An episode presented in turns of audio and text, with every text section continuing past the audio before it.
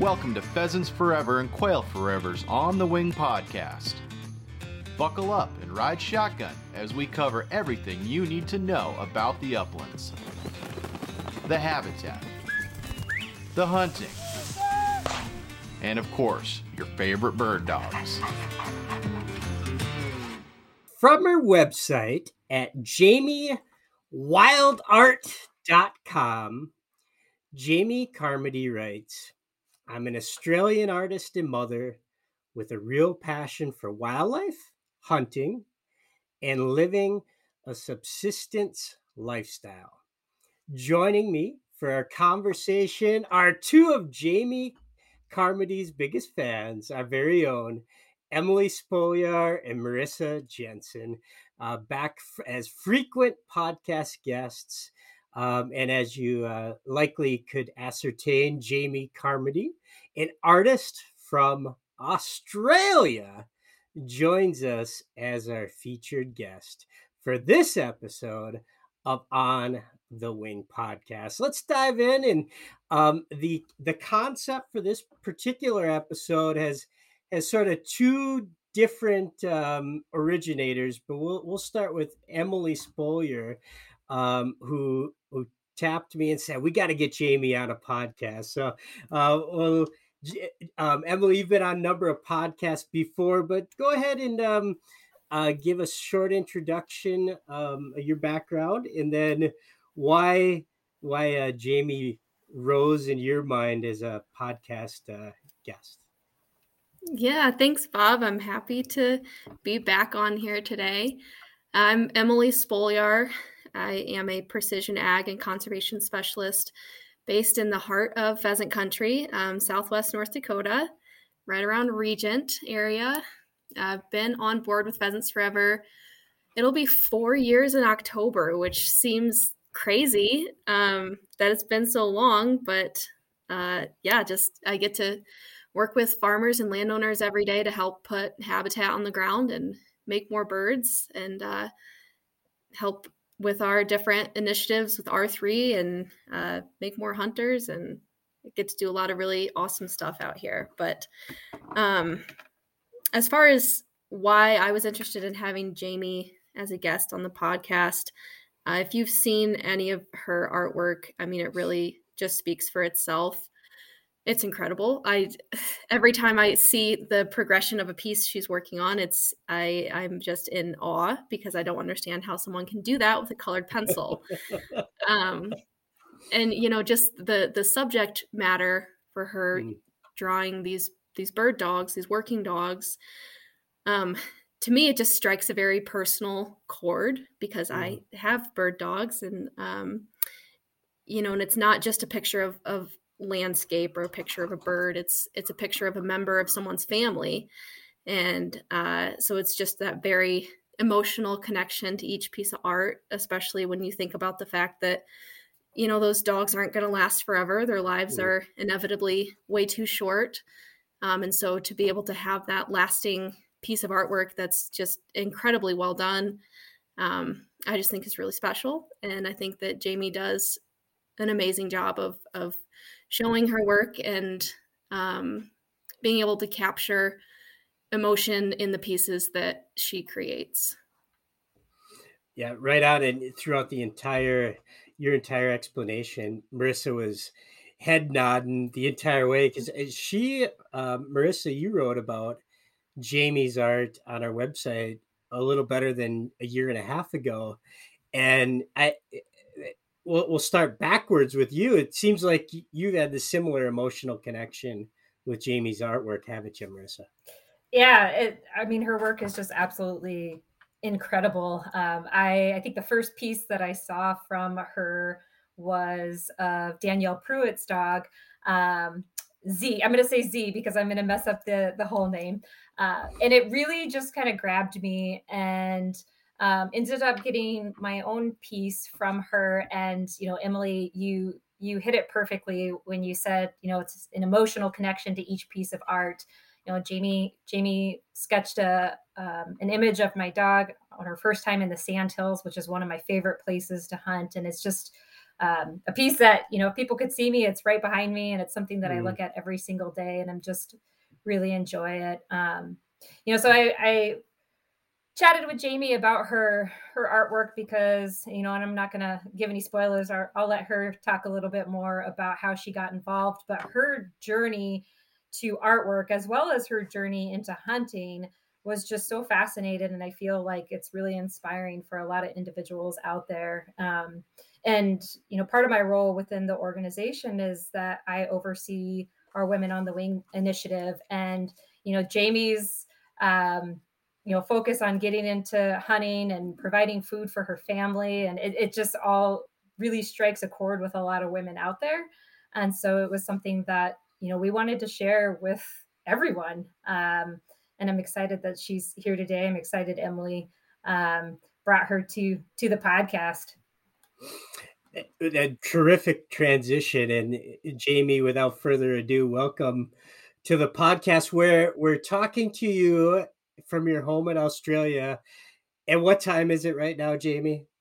It's 20 past four in the morning. Oh. I am so I sorry. She, she wins a prize.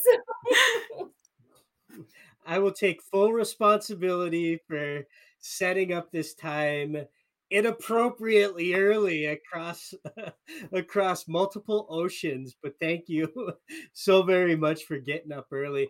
Um you know tell us a little bit about um yourself. Did you grow up in australia?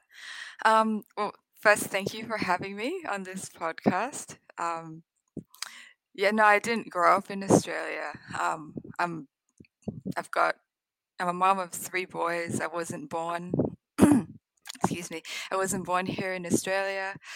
Um, I had a somewhat unusual childhood and upbringing. Um, my father was the director of Thai Airways, and we traveled a lot because of his work. I think as soon as mum recovered from hospital, about a month old or less, I traveled with my parents from country to country, staying in short periods in hotels and apartments.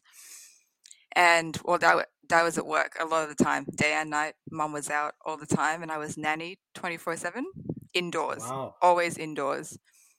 And um, I never spent any time outside, just in confined indoor spaces. Um, and I've always looked out the window, and I've always wanted to go outside, and you know I couldn't because of um, what dad did for work. And this pretty much went on until I was 10 years old. Um, when my dad moved to the Philippines and he was stationed there for uh, two years. And then that was when I first had my first experience of school. Mm. Um, and then after two years there, I was uh, sent to Australia to an all girls Catholic boarding school where I had bars on my windows and I couldn't get out either. so that wasn't too much fun until I was the age of 18 and then I was sort of free. so yeah, I finished school um, in Sydney. Uh, in Sydney, in Australia, and I moved to um, Canberra, where I am now, for university and I graduated with my marketing, advertising, and tourism degree. Yeah, after that was sorted, I met my husband Sean, and yeah, I had I had three have three beautiful boys, and and yeah, that's that's me. So you know it's just it's it's remarkable when you think about the transition from you know, kind of being on the other side of the window, like you mentioned, and looking out and seeing, you know, those wild spaces, but not being able to access them. What was it like when you finally like started venturing outdoors? Like, did it did it feel really big? Did it like I, I would love to hear, you oh. know, how that felt. Oh, it was amazing. Um, it was really really amazing. Yeah, when I moved to um, Canberra, they call it the bush capital. It's not many people know it's the capital of Australia because it's just you know it's small. It's like more like a big country town. We're just su- surrounded by um, bushland, and yeah. yeah, just just getting out there and into nature was yeah, it was incredible. I felt free, and that's what my first um when I first started hunting. That's how I felt, and yeah, I never wanted to give it up because of the connection to the land and the connection to the animals, and um, just you know didn't want to live the life that um, how my parents brought me up. Just you know work, mm. work, work, work, and then mm-hmm. and then that's it. There's nothing else there. Hmm. Was was hunting the sort of the first activity that you picked up when you started going outdoors? Um, no, you know, um, I did a bit of hiking, um, a lot of camping, um, mm-hmm. fishing. Hunting wasn't really on on my radar um, mm-hmm. when I first uh, met my husband, who you know who grew up, you know, um, always most of the time outdoors all the time. He loves outdoors, and yeah, and he introduced me to to all of that. And um, yeah, h- hunting definitely wasn't on my radar because I was vegan.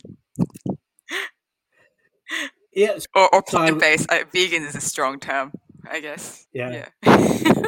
well, and Marissa wrote about you in in a blog that uh, we ran on our websites about a year and a half ago, and said you know you were drawn to a sustainable lifestyle through your husband who grew up as a hunter and as an angler um you know uh, what from your perspective now looking back on in hindsight um tell us about that you know that experience going out with your husband and experiencing um some something that was you know you didn't grow up doing hunting and, and eating animals and things like that. Was it a shock to you or did it feel natural?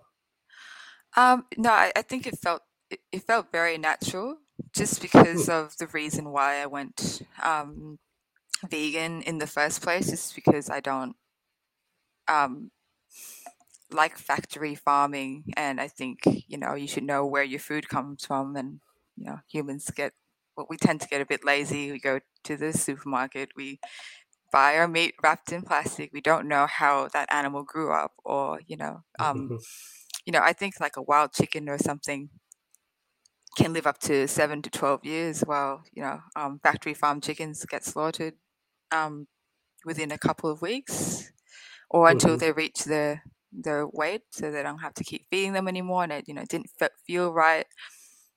Same with um, you know, pigs and cattle, and you know, I think we all know how you know how not. I'm not saying all um, farmers do that to the animals. I'm saying um, some, and I would like to know where my food and my mm-hmm. meat comes from.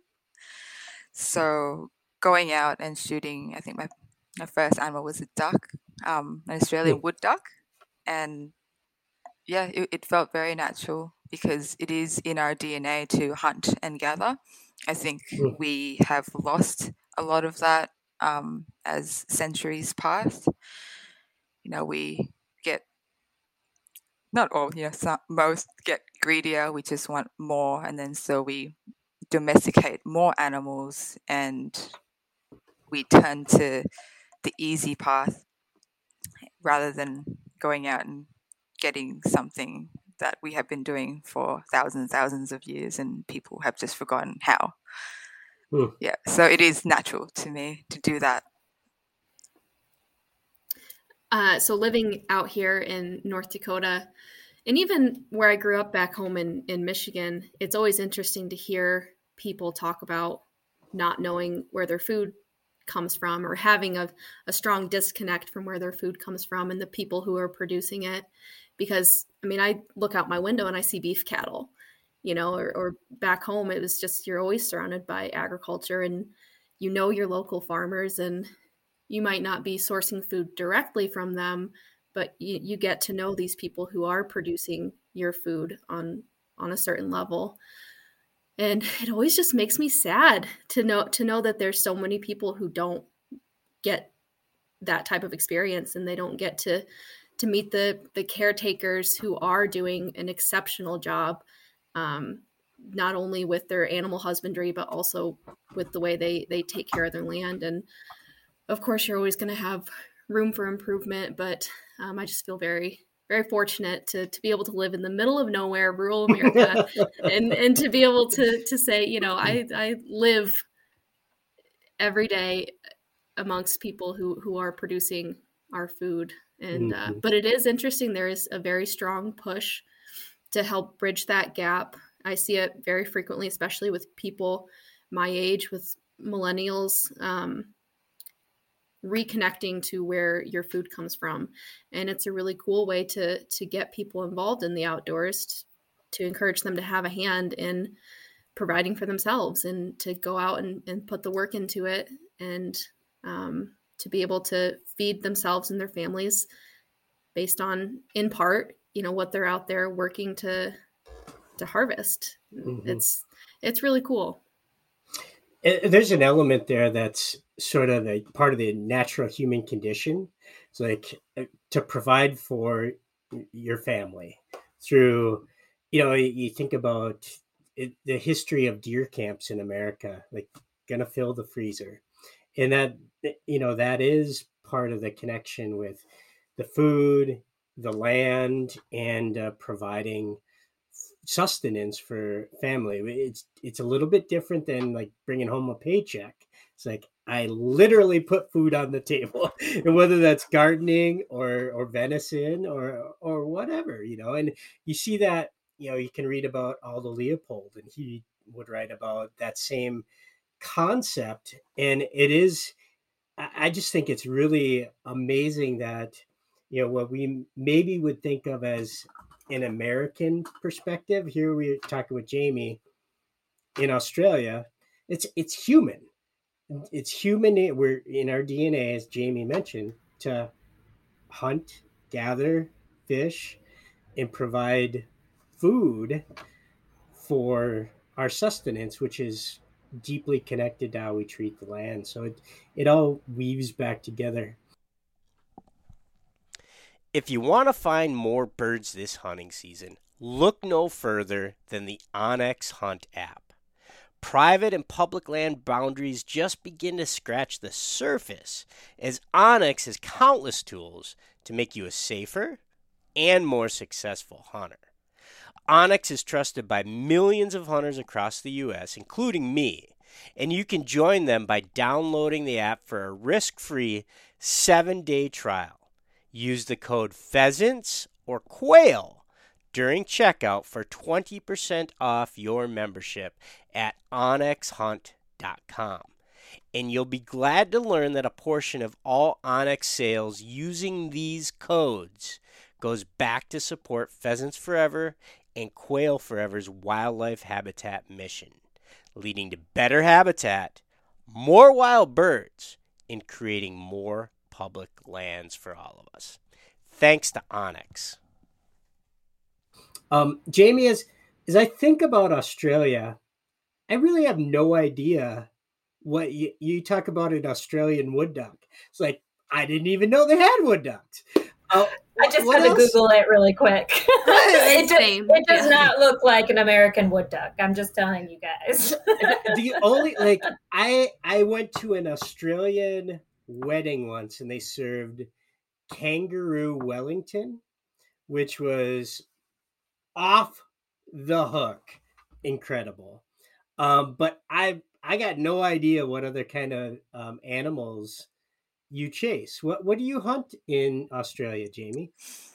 Um, well, in terms of um, waterfowl, I think well, I've there's black Pacific ducks, there's um, the Australian wood ducks, there's um, teal. I think there's the grey teal. Hmm. Um, that's um, around um, our our area, and We've also got stubble quail, we've got Ooh. king quail, and we've got brown quail.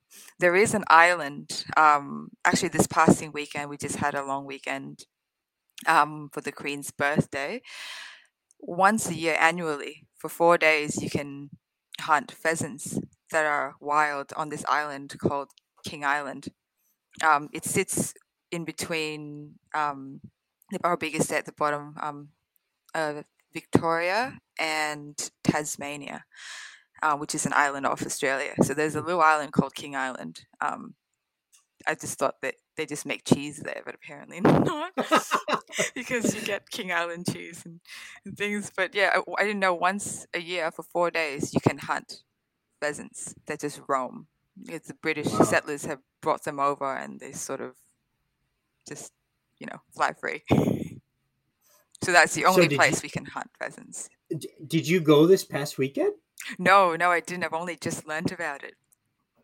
Okay. Yeah, uh, it's it's not a very. Um, I think they've been doing it for four, four, five, five years now. Um, yeah, because I think the population sort of just boomed. wow. Yeah, so they get hunters on and yeah, get the pheasants, and I, I didn't know about it. It's very huh. yeah. So it's definitely on very top of my list now. so as I introduced you, yeah, I introduced you at jamiewildart.com, your website. So you're an artist. Um, did the artist part or the hunting part come first in your in your life? Probably the art. Okay. And and then the hunting. I like I like to try I try and weave it together. Um uh-huh. I, would say 50-50 with hunting okay. and art. So what got you um initially interested in picking up in your art is it accurate for me to describe it as um, kind of focused on using colored pencils yes right that's that's a kind of okay so when you first picked up a colored pencil, what did you start drawing? I drew um, a red stag. So I drew my first red deer. Um, okay. As a um, as a gift for my husband, um, and I also at the same time drew um, a hunting dog named named Jeddah. I think her name's Jeddah. Um, she's a beautiful black Labrador, and she had um, a mallard in her mouth. Huh. Yeah, and um, her owner Bailey was very beautiful. She gave me um, the reference photo, and I just started practicing from there. That was my first dog portrait, my first ever dog portrait, well, my first ever completed color pencil drawing was was that. So JB, um, you know, I'd love I'd love to talk a little bit more about how you got started drawing because a lot of people when they would look at your artwork would think that you've been drawing your entire life.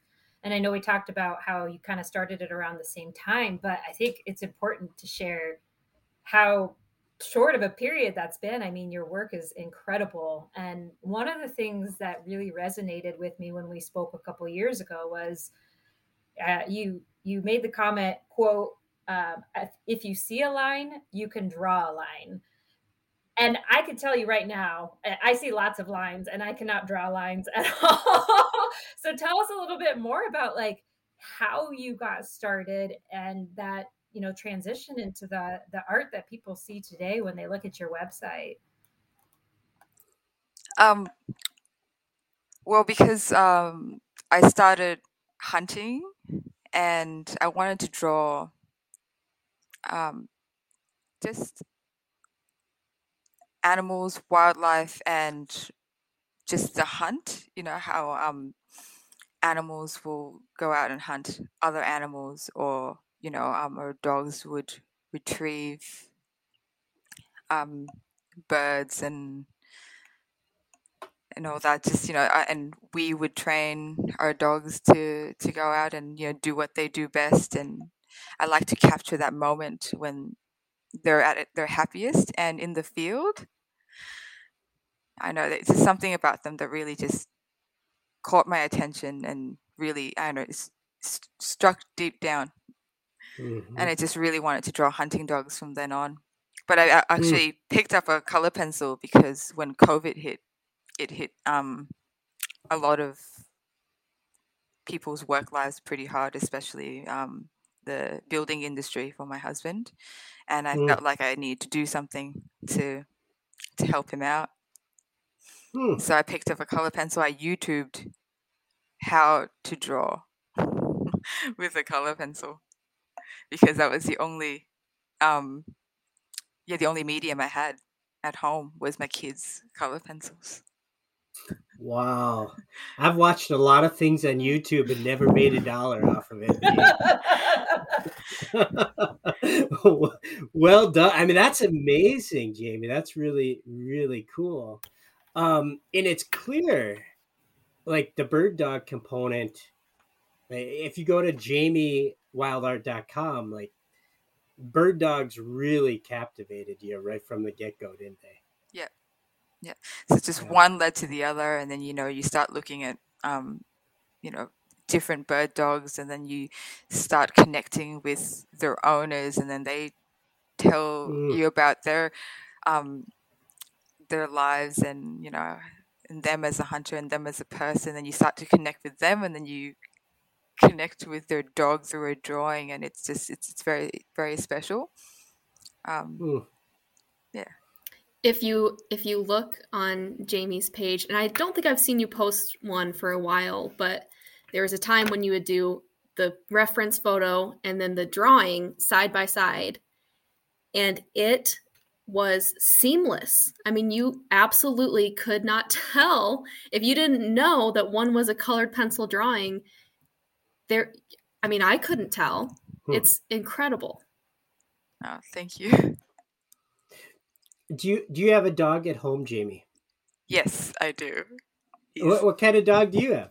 He's a boxer. He's not a bird dog at all. He's more like a, I'd say, a cat dog. He doesn't, he doesn't bark. He wouldn't hurt anything except for this one chicken that flew into our backyard, and I think he tried to play with it, and he might have been a bit too rough, and he brought it to my um, yeah, to the doorstep, and he looked at me very, very guilty, like, oh no, what's happened to it? Uh, so i- when you look at your website, you know you've drawn English setters, uh, Nova Scotia duck tolling retrievers, golden golden retrievers, labs, wire hairs. You got you have so many different breeds. If you were going to get a bird dog, do you have one in mind? I've, got a few in mind. Yeah, we all have a few in mind. don't we? What do you have in mind? Um, I'm probably gonna say pronounce this wrong. Is it Vizsla? Is it Vizsla? Vizsla? yes. Yep. Yeah. Um, I really, really wanted one of those. Um, I think uh, Rich, his name was, had um, Hunter. I drew Hunter, and he was a three-legged hunting dog, and he was very special. He was a very special dog, and he was beautiful, and I, I, I love drawing him.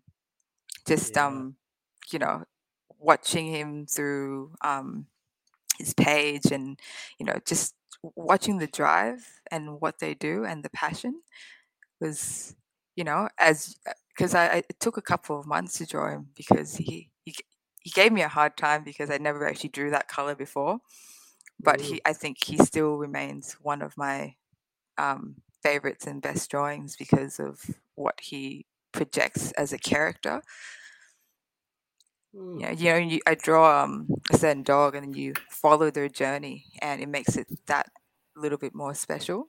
And I've been wanting that breed um, ever since. But then I then I drew Marissa's dog, and I'm like, oh, I really want a German short-haired pointer as well. This one is also very beautiful. We're not by ourselves this call with German short hair pointers. and I've drew, I've drawn a few of them, and I'm starting to love them more and more. And you know, you see their um, have a certain like I don't know childlike character. My my best friend Mel, she takes me hunting for deer, and she's got one, and oh, they're beautiful, and they're very active, and you know, very smart, and I really want one of those too. So I think I've got a, a fair few that I, I would love to have. What what breeds do you most often see in Australia? Um, probably Labradors and Golden Retrievers. Okay. I think every time I go out, oh, yep, that's a Labrador. That's the Golden Retriever. Yeah. So it's not just America's dog; it's Australia's dog too, the Labrador Retriever. Yes. they are very, very, very popular over here as well. And there's the Chihuahua. Always see a Chihuahua somewhere, anywhere. so when you think about um, drawing dogs, is there one component that is particularly challenging for you or like you you just spend a lot the majority of your focus when you're drawing a dog? Definitely the eyes. I think if hmm. you get the eyes um, eyes are the windows of the soul and if you get the eyes right some mo- most of the portraits I've drawn, they have a, a, reflection in their eyes of the scene that they could see, and sometimes that mm. could be an, you know a person in there, you know, their trainer, their owner, um, you know, just like a landscape in, in their eyes. I think once you get the eyes right, it projects on a whole new level. Hmm. I've, so I've heard eyes are the windows to the soul before but the second part of that explanation was absolutely stunning, and I've never heard anybody describe that. How when you're drawing the eyes, you're thinking about what that dog is seeing, whether that's their owner. I mean, that's beautiful. Has, somebody uh, did that occur to you, or is that some something you read along the way, or where where did that inspiration come from? No, because every time I draw the eyes, and um, you know, you, you sort of um, start to, I know it sounds really silly, you, know, you start to feel and you start to experience what that dog is seeing and, mm. you know, um, that particular dog in that situation, um, whether it be in the middle of the woods, in the middle of the field, um, you know, the, you know, they're just there happy doing, doing their thing. That's beautiful. I really, really love that. Um, what what's next for you drawing wise? What uh, what's that vision out there, that hurdle that you haven't yet tackled that you're you're um, in the back of your mind interested in drawing? I would like to draw a lot more um, wildlife, like wildlife um, scenes, particularly um, animals hunting. Um, you know, doing doing their thing and surviving and being a hunter. I mm. but um, I also want to do a lot with um, conservation. I want to do big pieces that can contribute to a, a good cause, and um, I try to aim for that. Um, I've only been drawing for two years, so once one big piece a year. So I've donated um, two big um, two big pieces to to Meat Eater um, for their their cause, and I would like to do a lot more for other causes to help mm. hunting and conservation and the environment. Yeah. The piece you did for Meat Eater, that was the one with the wolves, wasn't it? Um, that one I drew for Steven Rinella, and a print okay. um, sold uh, towards um, conservation. So that one got yeah. auctioned off, and the one before that was Mountain Lion with hounds. Oh, sure. And um, yeah, and that one was also one of my favorites. Yeah, I the wolf one was very striking to me because uh, there's several wolves in this, and they're they're tearing apart a carcass, and I mean it's just very, um, I don't know, just you don't sugarcoat any part of that. I mean, it's just very raw and and real, and um, it. I just thought that that was a, a very striking piece. A lot of people weren't very into that. I have to admit, um, they wanted me to, you know, they, you know, why don't you draw a bison, you know, standing beautifully, you know, beautifully in the field, or a wolf, you know, um, also standing there being all beautiful in the woods mm-hmm. and and I said, well, that's real, but this is also real, and I mm-hmm. and I think that I didn't want people to lose touch in what um, what is real, and that's that's I think that's what Steve wanted to wanted as well, just to show that this is nature, um, and this is what happens, and everyone's you know wolves got to eat. Mm-hmm. That predator prey relationship really strikes a chord with you, which is because you've mentioned that a couple times. Like, uh, you aspire to paint or draw um, kind of animals, wildlife surviving, right? Like um, that.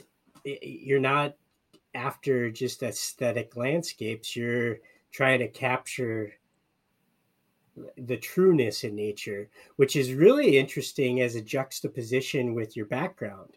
You know, growing up inside and, you know, being vegetarian. And now you're like, give it to me straight, give it to me real, give it to me raw, give it to me real raw.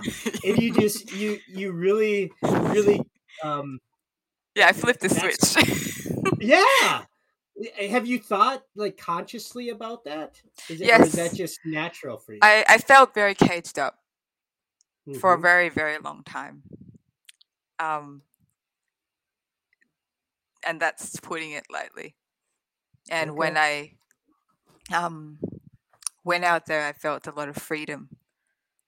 I just want to draw what is what is real. Um, well, you know, drawing just just a tiger or a lion or um, you know a bison or a wolf just on mm-hmm. its own um, just being in nature is is, is real but i also want to capture the other aspect that a lot of people i guess artists don't don't try to because mm-hmm. um, I'm, I'm not sure why i don't see too much of it um, blood and guts and, and all that but that's that, that's what happens and i'd like to um, try and put that into a form of beauty in through my drawing and because this is how they survive this is what they do and it's very natural you know something's got to die for something to live mm-hmm. and it's you know it's a circle of life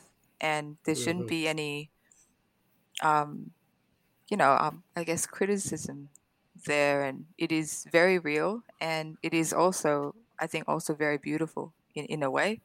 One of the social media posts you made uh, i think it was a little while ago um, it was a, a picture of a duck that you were processing and you said you know this to me is a form of art as you were taking this from from a, a duck that you had shot in the field and then processing it and turning it into food for your family and you call it a form of art and i just never heard someone talk about that process in in those words exactly but mm-hmm. i mean that's it's a beautiful comparison yeah i, I think it is um there is um beauty in life but i think there's also beauty in in death because i think when, when you think about it um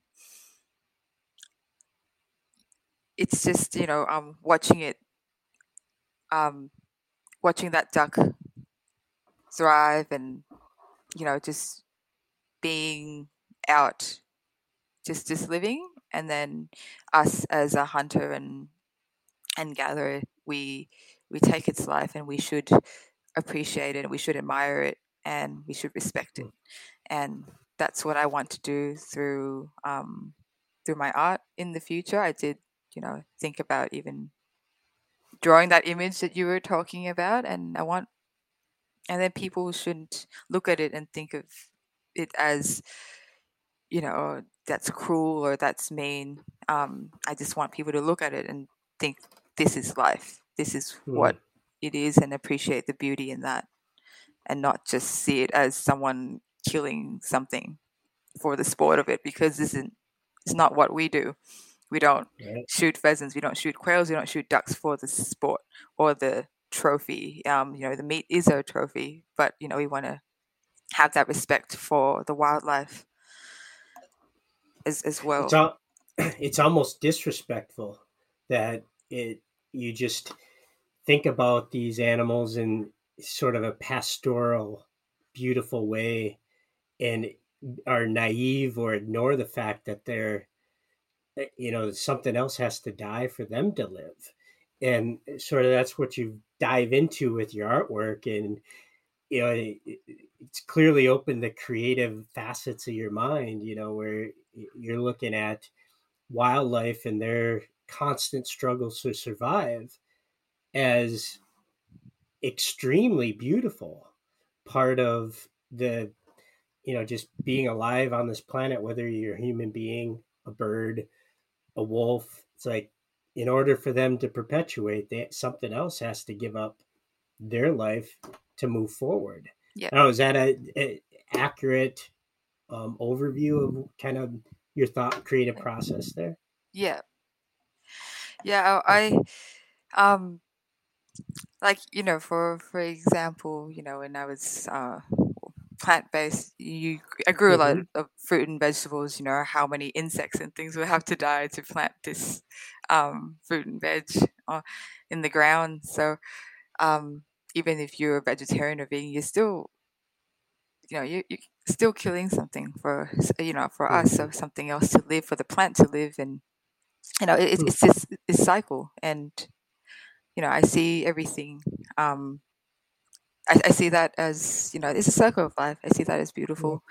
Um, everything in nature is, I think, is beautiful, um, and I want to capture a lot more of that in my my artwork. Um, yeah. Is there, um, you know, when you think about the United States, and we've got Pheasants Forever and Quail Forever. We've got, um, you know, other organizations with different wildlife focus. Do you guys have something similar in Australia where there's groups that are working to protect some of those landscapes where maybe you find those different species of quail or or duck or um, and just helping to protect those places? Yeah, so we've got um, Field and Game Australia, which you know they they work really hard to um, um, build habitats and things like that for for ducks and uh, birds and you know quails and.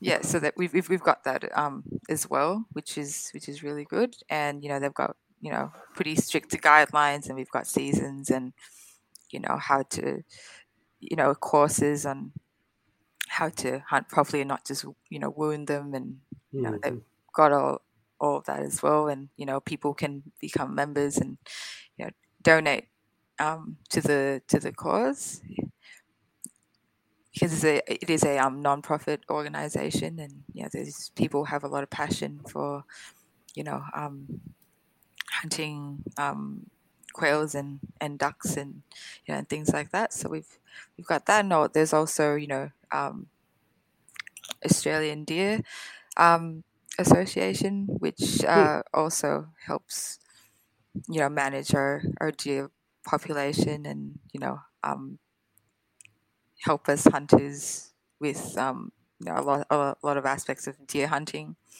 Hmm. And I've been deer hunting a, a, few times, and that is my main source of red meat um, at the moment, which is yeah, which is great.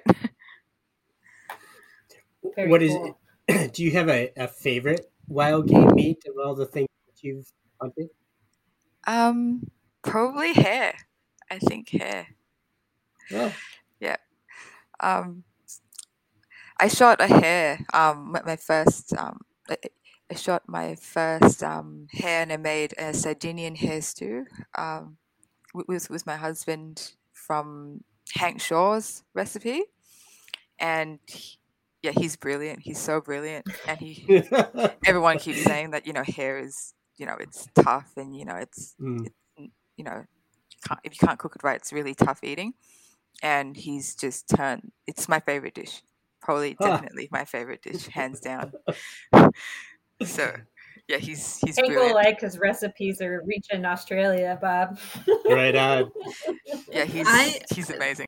the the impact that hank shaw and and of course there's several people working in that realm but um, just even for me personally, keeping new parts of the animal that I would have discarded before mm. and being able to introduce people to different recipes and and have them be exceptionally good not because i'm a great cook but because i can follow instructions decently well um i mean i just like what a cool impact to have Mm. to be able to open those new doors for people and to be able to know that you are having a direct impact in the amount of meat that that is taken from an animal and, and utilized to the fullest extent and not just ground into sausage or not kept at all. Right. um, the past couple deer i've shot i've kept the tongue out of them for the first time. And you know just things that i never would have thought to do before.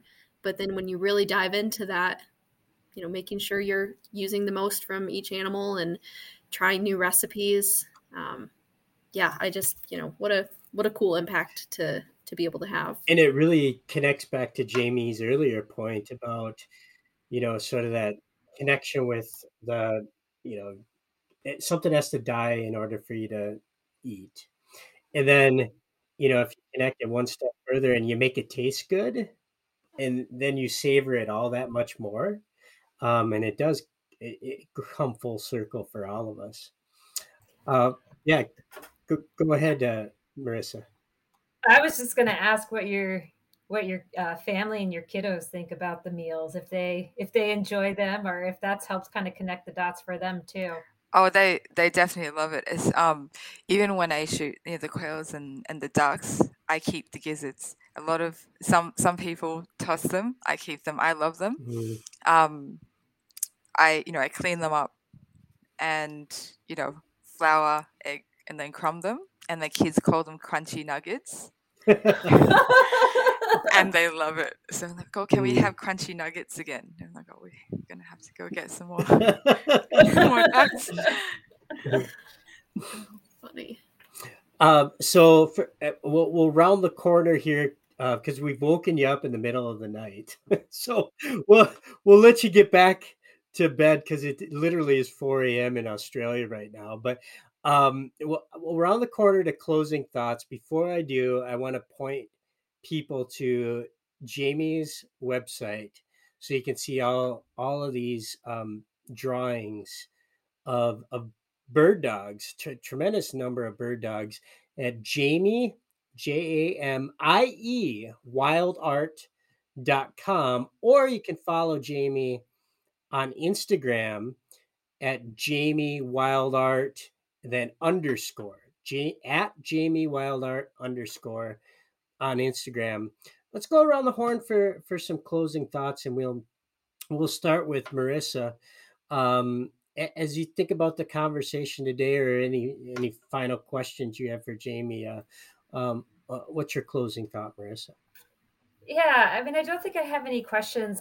I I think the most profound thing with talking to Jamie and you know other individuals, um, you know, regardless of what their passions are, is that you know this is something that, like you mentioned, you really just started over the last couple of years, and you see the impact and the transition that it's made in your life. And I think that you're such an incredible example of how trying something new and experiencing new adventures, new opportunities, whatever it may be, can really transition everything for you. And Mhm. it's just a reminder that, you know, to, to get out of your comfort zone sometimes and try something different. You just never know where it will take you.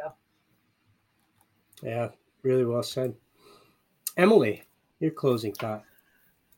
Oh man, it's hard to summarize everything. Uh, This has been an incredible conversation. Thank you, Jamie, for for being here.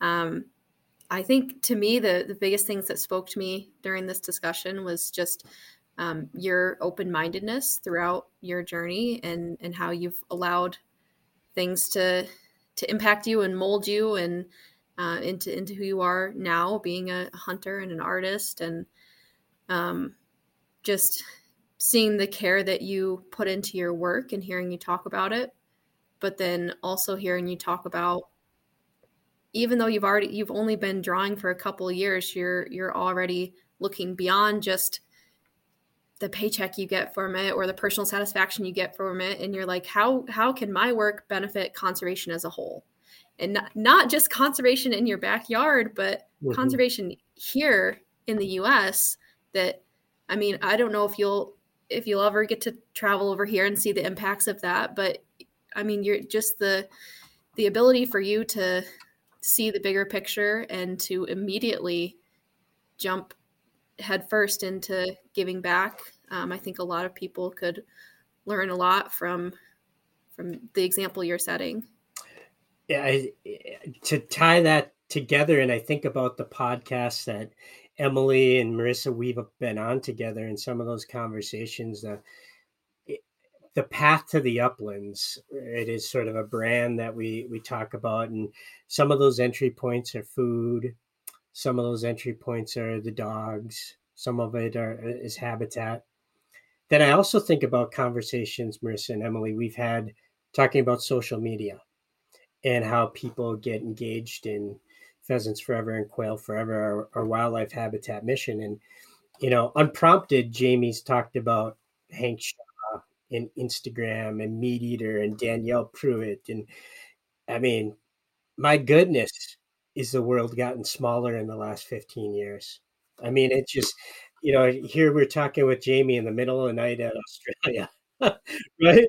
About upland birds and dogs and things we care about in North Dakota, Nebraska, and Minnesota, respectively cared about in Australia too. And uh, it shows how much of an impact we can have as individuals coming together as a broader community that cares about the uplands, cares about the planet, um, and clean water and wildlife. And um, it only took Jamie waking up at four in the morning to to to share that with us to bring it all together. But I agree with, both of you. Just really starting startlingly beautiful conversation when you boil it down and i'll always be left jamie with your when you're drawing a photo or a, a, a, drawing a dog the visualization of the dog looking at something they love as you're drawing that is just startlingly it's arrestingly beautiful uh, statement to me so thank you for sharing that with us. What what what final thoughts do you have at uh, oh 4:30 in the morning Australia time? Probably need a coffee. um, but no, thank you so much for having me. It's been yeah, it's been great. It's been a real pleasure, and um, I really like to do a lot more towards um, conservation and put my artwork on the map and see it make a difference. That's that's my end goal with, with, with my artwork. But for now, it's drawing bird dogs just connecting with their owners and connecting with their experiencing and them teaching me different things that I, you know, never knew about. Um, mm.